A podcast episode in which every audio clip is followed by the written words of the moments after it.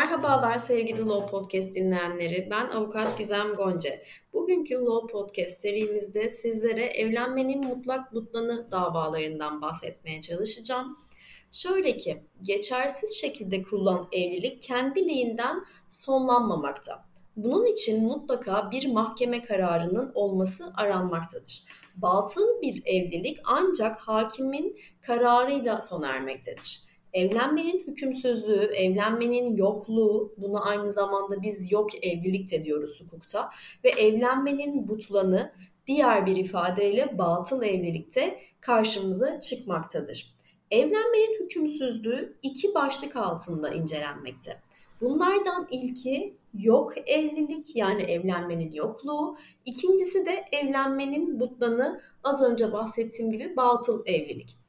Ee, evlenmenin butlanı da iki ana başlık altında incelenmektedir. Bunlar mutlak butlan ve nisbi butlan. Bugün de sizlere mutlak butlan davalarından bahsetmeye çalışacağım. Kesin evlenme engelleri mutlak butlan sebebi olarak kabul edilmektedir. Peki nedir bu kesin evlenme engelleri? Bunlar da Türk Medeni Kanunu'nda 3 ana başlık altında incelenmektedir. Türk Medeni Kanunu'nun 129. maddesi hısımlık konusunu ayrıntısıyla incelemiştir.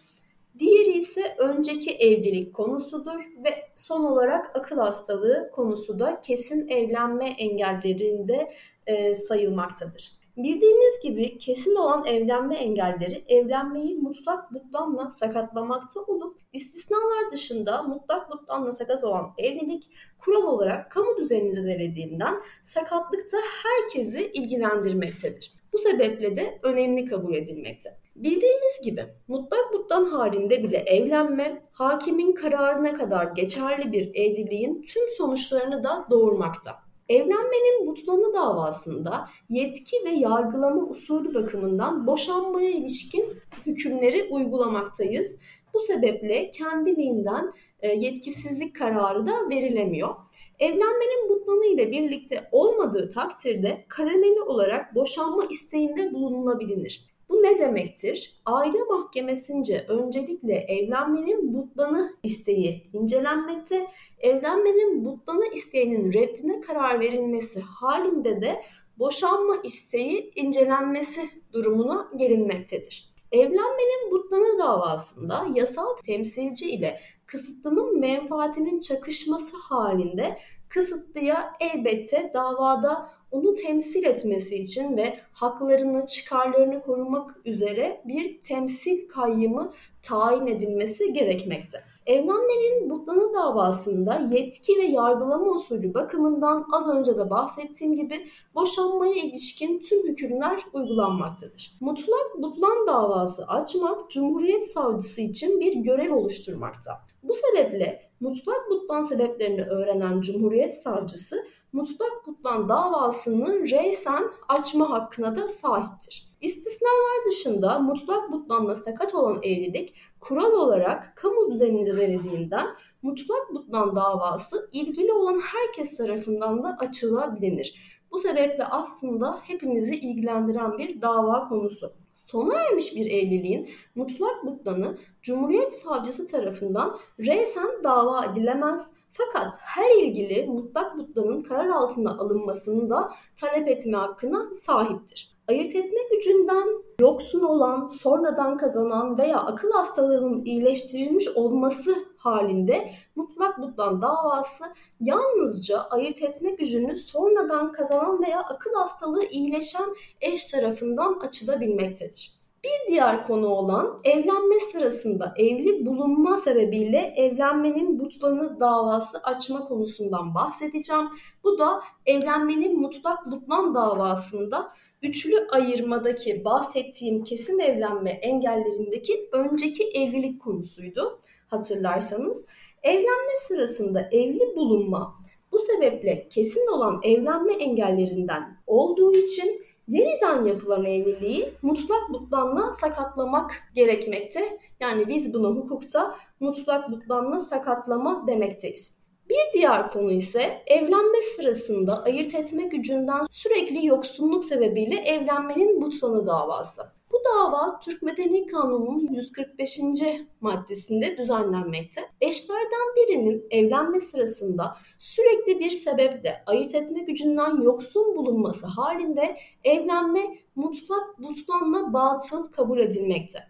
Eşlerden birinin evlenme sırasında sürekli bir sebeple ayırt etme gücünden yoksun bulunmasına rağmen evlenme gerçekleştikten sonra batıl olan bu evlilik boşanma ya da ayırt etme gücünden sürekli yoksun eşin ölümüyle sonlanması durumunda da Cumhuriyet Savcısı tarafından mutlak butlan davasının açılamayacağı hüküm altına alınmış. Ancak her ilgilinin mutlak mutlanın karar altına alınmasını isteyebilmesinin de mümkün olabilmesi için ilgililerin eşlerden birinin evlenme sırasında sürekli bir sebeple ayırt etme gücünden yoksun bulunması sebebiyle mutlak mutlan davası açmasına ya da devam eden davayı sürdürmelerine bir engel bulunmadığını da söyleyebiliriz. Bir diğer sebep evlenmeye engel olacak derecede akıl hastalığı sebebiyle evlenmenin butlanı davasının açılması.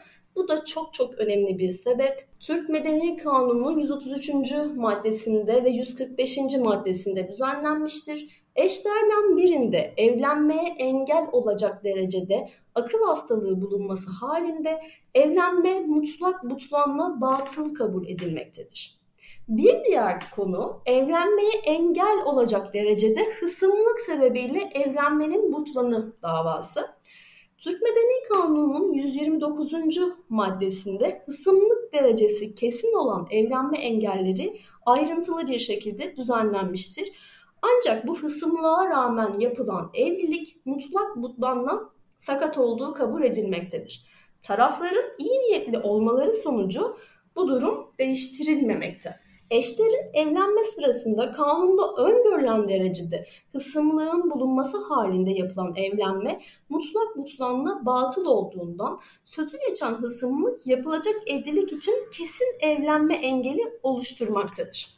Bu da çok çok önemli bir konu. Evlenmeye engel olacak derecede bir hısımlık bulunmadığına ilişkin savunma varsa eğer nüfus kaydının düzeltilmesi davası açması için e, taraflara da uygun süre verilmektedir. Biz e, bu Law Podcast'te sizlere evlenmenin mutlak mutluluğu davalarından bahsetmeye çalıştık. Peki bu davaları nasıl açmalıyız?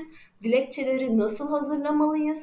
Dikkat etmemiz gerekenler neler? Kısaca bunlardan bahsetmeye çalışacağım sizlere. Bu davalarda aile mahkemesi görevlidir ve siz bu davanızı aile mahkemesinde açmanız gerekir. Eğer bulunduğunuz bölgede aile mahkemesi yoksa aile mahkemesi sıfatıyla Asliye Hukuk Mahkemesi'nde de evlenmenin mutlak butlanı davasını açabilirsiniz.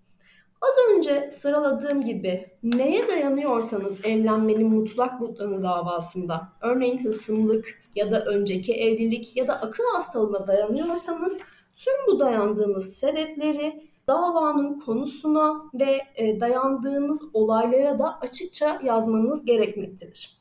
Örnek vermek gerekirse davalının akıl hastası olması sebebiyle davalıya bir vasiyet almış olduğunu kabul edelim ve davalının evlenme sırasında evlenmeye olacak derecede akıl hastalığının bulunduğuna dair bir rapor olduğunu farz ettiğimizde artık bu durum evlenmenin mutlak butlanı kararının mahkemeden talep edilmesini isteme hakkınızı ortaya çıkarmaktadır.